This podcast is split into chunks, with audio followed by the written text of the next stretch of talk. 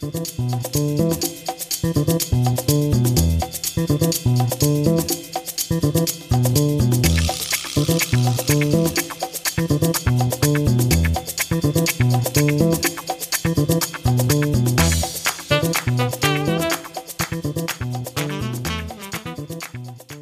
and thank you for listening to the AT Tapes, a podcast from the Journal of Athletic Training. The goal of this podcast is to interview researchers and clinicians on current topics facing athletic trainers and discuss how we can utilize best practices to improve patient outcomes. My name is Lizzie Elder, and I will be your host for this podcast. I'm the Athletic Training Program Director and an Associate Professor at the University of Alabama, and I have a research interest in shoulder and elbow injury prevention in youth overhead athletes. You can follow me on Twitter at E E Elder eighty-five. Before getting started on today's episode, I wanted to remind everyone that all content from J A T is open access, meaning it is free of charge to all readers thanks to funding from the National Athletic Trainers Association.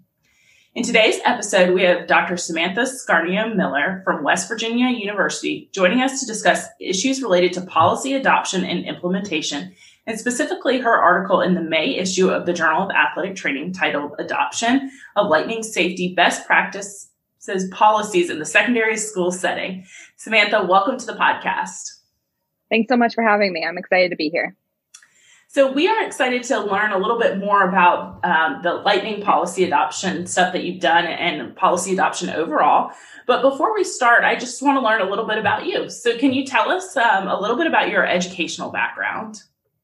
Sure. I did my undergraduate uh, degree in athletic training from the University of New Hampshire, and then I did my master's PhD at uh, the University of Connecticut in exercise science with a focus on best practice adoption, sudden death in sport, and public health application to sports medicine.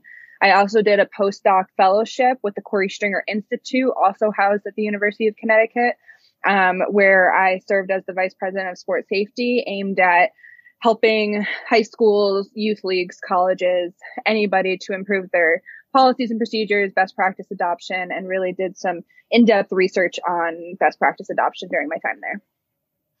So why did you become an athletic trainer? I love that question. So I um, had a knee, a, a patella dislocation at the age of ten. And then I got my first surgery for it when I was twelve. Um, I had over fifty subluxations over a period of about seven years or so, um, another four total dislocations, and had another surgery at sixteen. And at that point, I um, had to end my athletic career. Um, during that time, I ended up working at a physical therapy clinic. Their thing was I was there all the time anyway for rehab, so why not hire me? And um, so I was working there and learned to love the profession of athletic training and wanted to get into healthcare so that I could help other athletes to not have to end their athletic careers early. Well, it worked out that uh, you had those injuries, I guess. Tough, uh, tough beginning, but... Yeah. Um, so uh, you already mentioned this a little bit, but can you talk some about how you got interested in the research areas that you are now focusing? Yeah. So when I was at U N H, I was the student that was asking a lot of questions about why are we doing this? What are we doing? Like, is, is there actual evidence to support this, or did you just come up with it?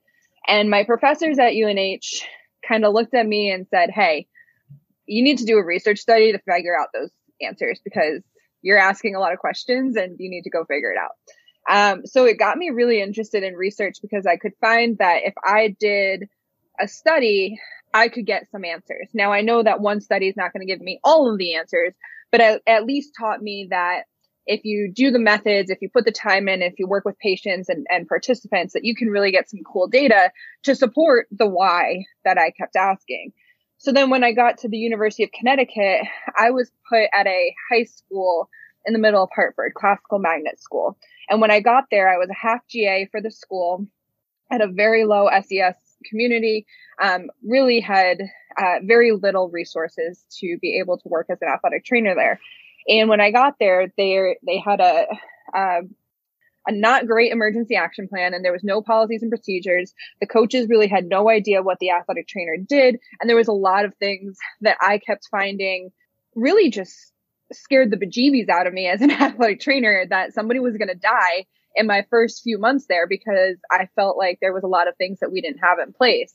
So I spent the first four months of my G A-ship not even working as an athletic trainer because I didn't have standing orders yet. Still trying, I was still trying to find a physician to sign them, um, which was a whole different podcast probably. Um, but I, I was developing policies and procedures and emergency action plan and really getting to know my coaches. So from that point, I was like, that was really hard to try to develop all those policies and procedures. I had, I felt like I had no idea what I was doing. I was very fortunate to have Doctor Doug Casa at K S I and, and other friends and resources around me to help me to develop them. But I just kind of fell in love with the whole policies and procedures thing and developing them, and wanted to see what other athletic trainers were doing and then see if there wasn't a way for me down the line to develop strategies to make it easier to do all that, because it was a lot of work and it probably didn't need to be as much work as it was. Well, I think a lot of new students would agree that the policies part, or newly certified, um, the policies part is is always challenging. So I think this work is really important for current professionals and young professionals to ensure that um, they're upholding the standards of the profession. So you've kind of talked a little bit about how you got into athletic training, your educational experience, um, and now you are an adult. You are a um, program director at West Virginia. So can you hit on some of the highlights of your professional career? You know, really, I I think some of the highlights are basically when an athletic trainer, an athletic director, a high school, somebody calls me and says, "Hey, Sam, thanks so much for helping me with my policies. We actually had a heat stroke the other day and we were able to implement the policies and the kid lived." Or they'll call me and they'll be like, "Oh my gosh, like we implemented our emergency action plan and the kid's fine. Like there's no issues," like whatever it is. You know, when I get those types of calls, it makes me feel like I'm actually doing things to benefit our patients and like seeing that direct out um, output. I also have worked with a lot of youth organizations. I serve on the sports science, um, sports safety and science board for U S A Lacrosse, which is a huge honor of mine. I played lacrosse in high school. Um, I was really excited to be invited to be, to participate on that. And then I also work with U S A Wrestling. So a quick story about that. I was with, we had a meeting with all of our youth sports safety governing bodies um, down in Dallas, Texas. And I was chatting with my friend from U S A Wrestling in the lobby of the hotel.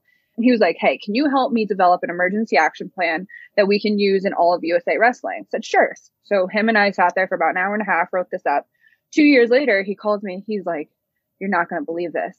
I required the emergency action plan for all events. They had a cardiac arrest. They used the emergency action plan and the kid is living."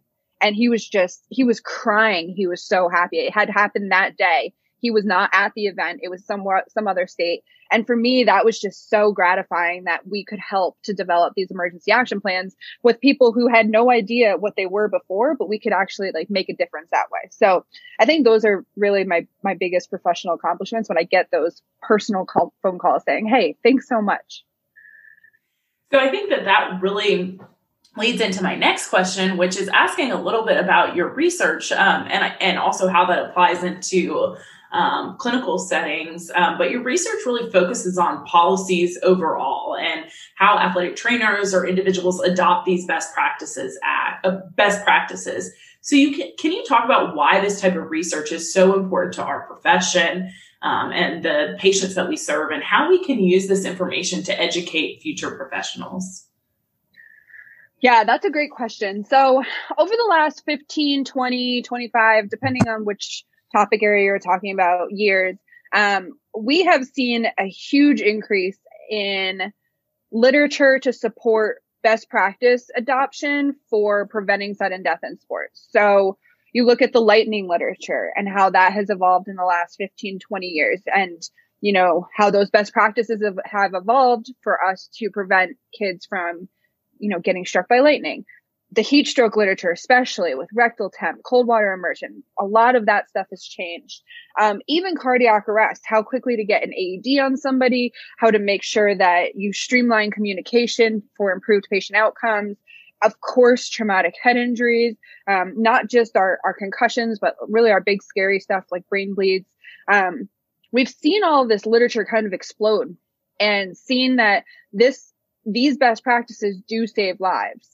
But then when, when I was having conversations with people, or when we were having conversations with people, we were finding that a lot of people were not actually writing these down into policies, or they weren't doing them at all at their high school specifically. And we were, we were kind of finding anecdotally, but then we had a little bit of literature to say, I don't think people are actually doing this. And that's how I got into kind of this first phase of my research agenda of, okay, let's figure out what people are doing. We call it adoption because we are asking people through a questionnaire, what are you doing? Um, and this is different than implementation because we're not going out to the schools and seeing what they have written. We're not, um, we're not necessarily checking to see how they're doing it. Um, and then of course, fidelity and compliance are different as well, meaning how well are they doing it? But we felt we need to start at adoption, adoption of best practices to see what people are telling us they are doing. So once we have a good baseline of that, which I think we're, we're pretty close, if not there, to having a good baseline of what people are doing for best practice adoption for the top causes of sudden death in sport, which are head, heat, oh my gosh, head, heart, heat, hemoglobin, which account for over ninety-three percent. Um, we have that, so now we can move into kind of this next phase. Um, I think this is really important for us as athletic trainers and as a profession because it helps us to identify areas that we might be struggling in and maybe gives us some ideas of how to advance in the future of what we need to move into to uh, improve best practice adoption. And as a fellow program director, um, I also think these types of articles are really helpful in understanding where young professionals or even not young professionals are struggling when they're actually working. You know, they, we teach them these things in the program um, through their educational program, but what do they actually, how do they actually apply that information or do they? Um, and then how can we change how we're teaching um, to better help our students use those policies correctly? So specific to lightning, um, your recent article in J A T was on the adoption of lightning safety best practice policies in secondary school settings. And this was focused on evaluating the adoptions of those lightning policies and some of the factors that influence the development of a comprehensive lightning safety policy in secondary schools. So can you discuss the methodology that's used general in general in policy adoption studies and anything specific to this study? Yeah, so when we see policy studies, um, you know, not just from my own team's work, but also other uh, amazing researchers around the nation and uh, the world, really, we're seeing a lot of survey research being done on this. And for my team specifically, the reason that we're using re- um, survey research is because we're trying to get this baseline adoption of what's being written at high schools. And to do that and to be able to get a larger, larger sample size, um, that's where we see surveys being somewhat beneficial. Um, we do see low response rates from athletic trainers historically, but we're still getting a good amount of uh, data and, and a good national sample. So those surveys are able to show us a little bit of adoption of what's going on at the high school. Um, of course, I, I mentioned this in my last answer. Adoption is different than implementation, which is different than compliance and fidelity. We're really looking at adoption or what the athletic trainers are telling us. Um, in this study specifically, we developed a questionnaire using the N A T A um, position statement for, about lightning in twenty thirteen. Uh, Katie Walsh Flanagan was a author or the first author of that publication, and she joined us on the research team for this study, which was really exciting. So we fr- framed those questions using the N A T A position statement to identify what the minimum best practices were that should be in a policy for lightning safety. And then we also use something called the Precaution Adoption Process Model, which is a health behavior model to identify readiness to act to put those policies in place. So not only do we want to identify what the best practice is, but we also want to identify if they're not doing it, why are they not doing that? And that's why we felt the P A P M or Precaution Adoption Process Model could help us with that. So we could identify readiness to act of these athletic trainers if they're not putting it into place. So readiness to act in this model, P A P M, ranges anywhere from unaware to maintaining. So they could be unaware for the need for the policy, unaware if they have the policy, um, decided not to do the policy. They could be not sure if they're going to do the policy, decided to do it. There's eight different stages. And those data can help us with future interventions so that we can address that. Uh, in this study, we sent it out cross-sectionally. So we sent it out at one time point um, and asked people to respond to the questions as truthfully as they could based on whatever policies they had at their school. Um, so really, that's been the method that we've been using for a lot of our policy studies lately. And we're finding pretty good success with that. We'll, we'll come back to whether or not it was a good idea once we start getting into the implementation stage of our research agenda. But for now, we've been seeing some good success with it. I'll also give the plug to any listeners that when you get the email asking to fill out a survey, to do it um, because it's, yes. it's useful in in the um, for the profession, all the reasons that we've talked about. So I'll go ahead and give that plug. Thank you. I appreciate that.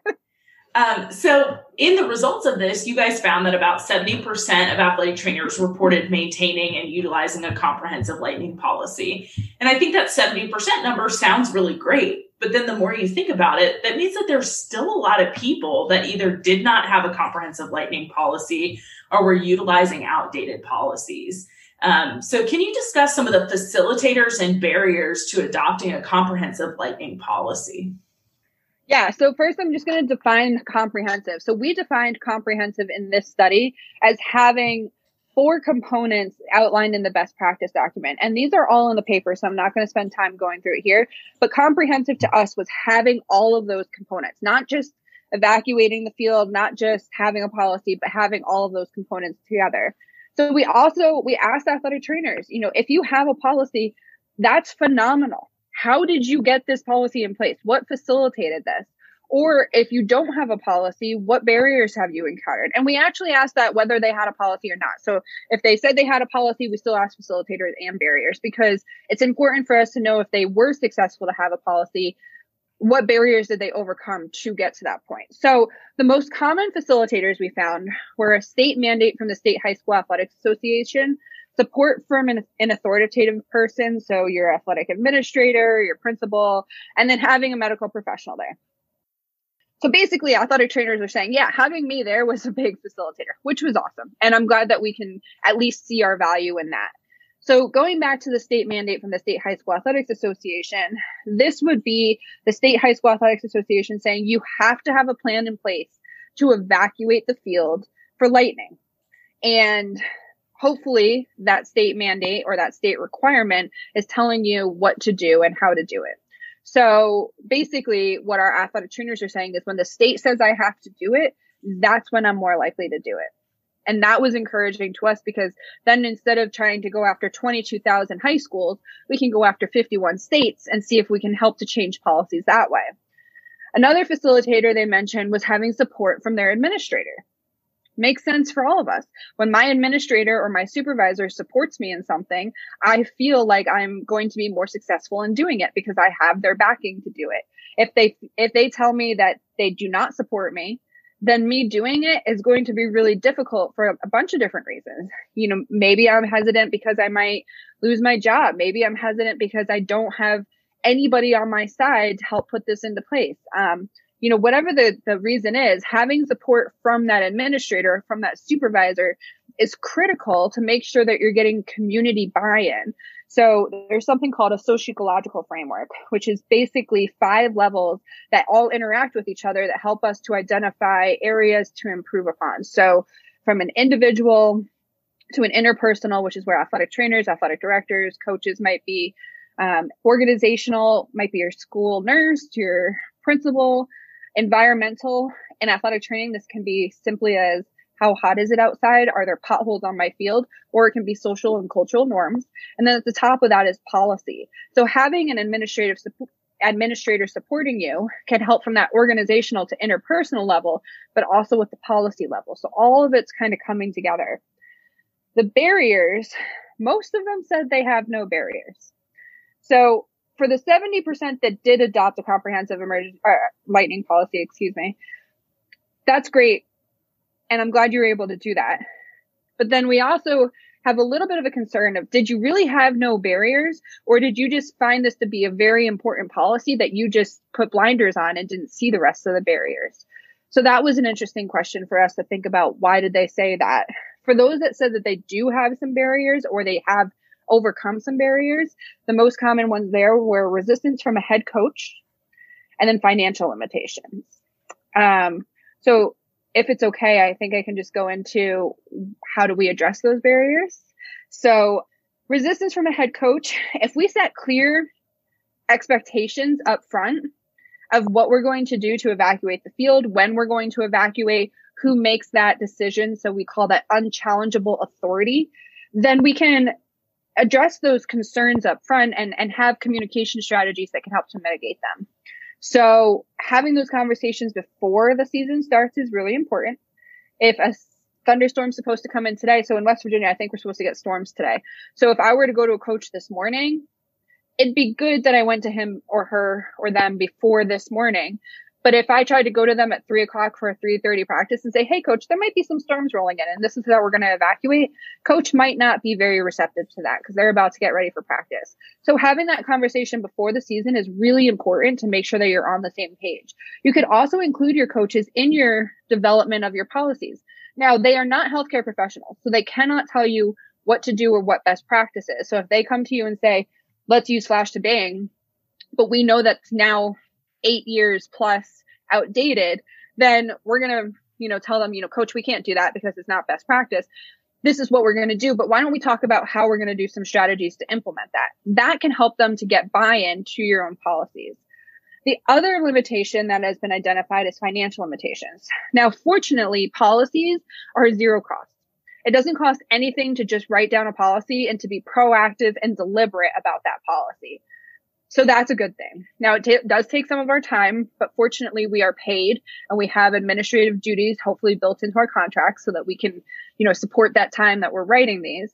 But then the other thing with Lightning that's great is the twenty thirteen position statement says that see it, see it, flee it, hear it, clear it are the best practices for when a lightning storm is approaching. So that means you're using your eyes and your ears in order to clear your field. You don't need a fancy technology. You don't need some system that's attached to your school to see when the lightning's approaching.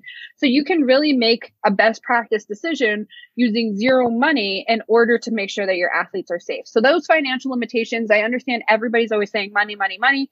But fortunately, when we look at policies, it really doesn't cost any money to be proactive and deliberate in what we're going to be doing. Thank you for kind of going over the results of that study. And I do want to highlight to the listeners that the full text of the article is linked. And so if you are, you know, thinking, reading this article and wondering if you have a comprehensive lightning policy or what things that you could do better at your own school, um, I would encourage you to go look at that because that the individual questions are included in there as well as some recommendations. So you can do some, some self-reflection in that. So you've already talked about some of the barriers and how this could impact um, education and how we can work with coaches um, to be- have better policies with this. Um, is there anything else that this study identified about needs for athletic trainers, athletic training education that were identified? Yeah, and I'm going to kind of link this back to something you said previously. You know, us as program directors, we can use these data for our professional programs, for post-professional programs, to really identify that we do have actually a large amount of athletic trainers who are adopting these best practices. So it could be showing us that whatever strategies we're using in the classroom is being effective when we're seeing a translation to, to clinical practice when they do graduate from our programs. Or if the athletic trainers have been practicing for a while, we're seeing that maybe maybe it's a cultural norm to have a policy, and that's what's facilitating lightning um, adoption. So I think we can really learn from these data that shows us what we're doing successfully with lightning that we might be able to apply to other areas that maybe we don't see as high adoption. Uh, I think it's really important to praise athletic trainers for doing an amazing job with the adoption of these policies. I mean, yes, we're seeing that uh, about three in ten athletic trainers do not have a comprehensive policy, which is worrisome, but you got to think of them on the positive here. Seven out of ten do have it. So let's see if we can do more praising of those and see if we can see if they can help other people. So I think this is really identified where we can praise athletic trainers for the amazing work, but then also identify, you know, what made this successful and how can we ad- uh, apply that to others. But then also for those that are not doing it, maybe we can find some maybe mentors to help the others to uh, improve their own policies.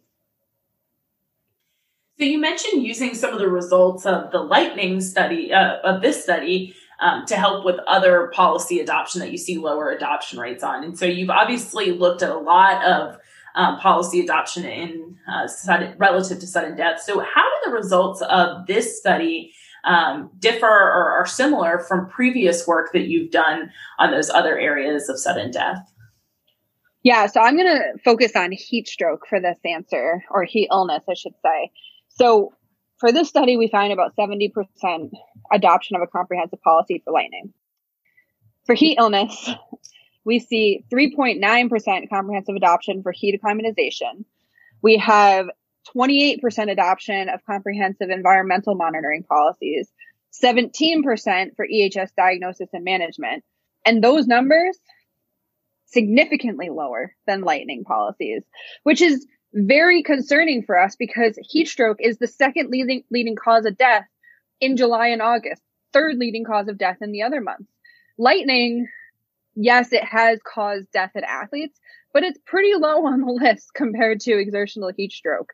And yet we're seeing much lower adoption rates in exertional heat stroke. We're also very concerned in exertional heat stroke because these are adoption rates, and we don't know if adoption equals implementation.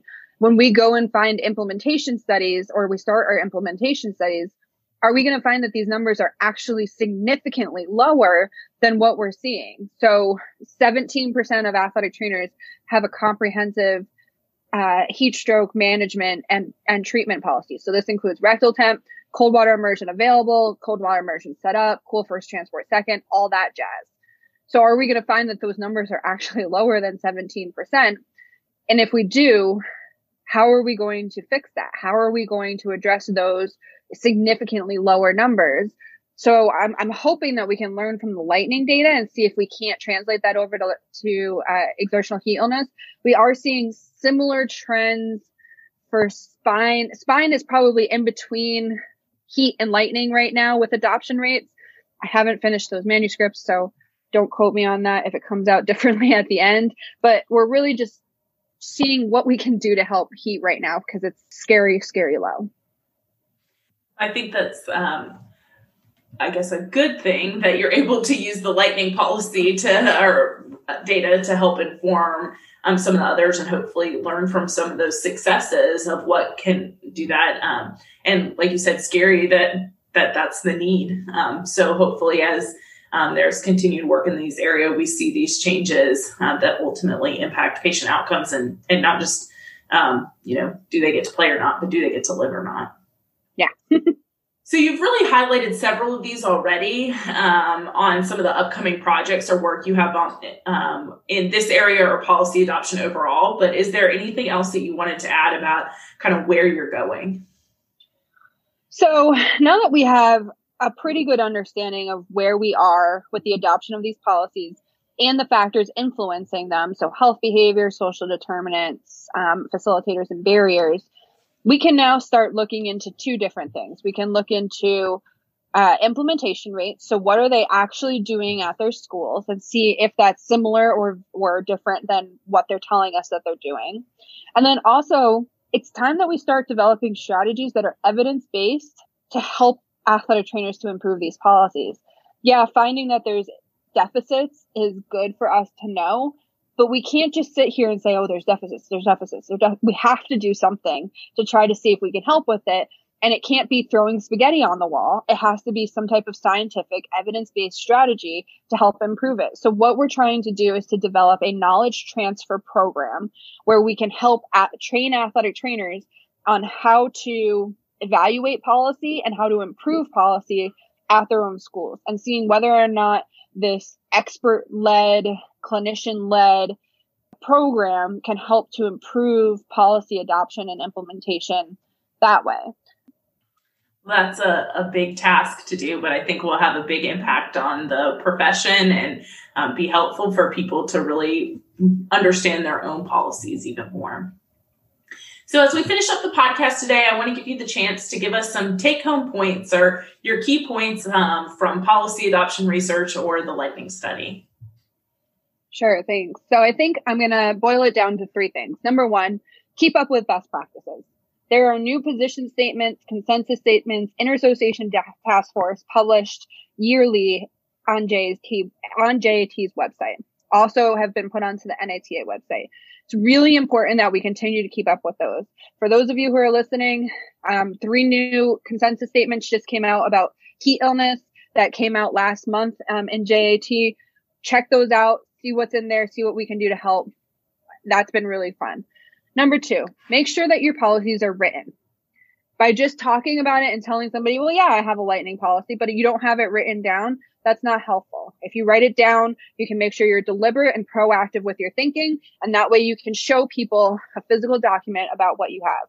Number three is don't try to create policies by yourself. Reach out to researchers, clinicians, friends, N A T A, reach out to the Corey Stringer Institute, ask people for help. I can tell you that if you were to read this lightning policy paper and send me an email and say, hey, I read your paper, I want to improve my lightning policy, but I don't know where to start, you're going to probably make my day, if not my week, because I'm going to be so excited that you reached out to me so I can help you.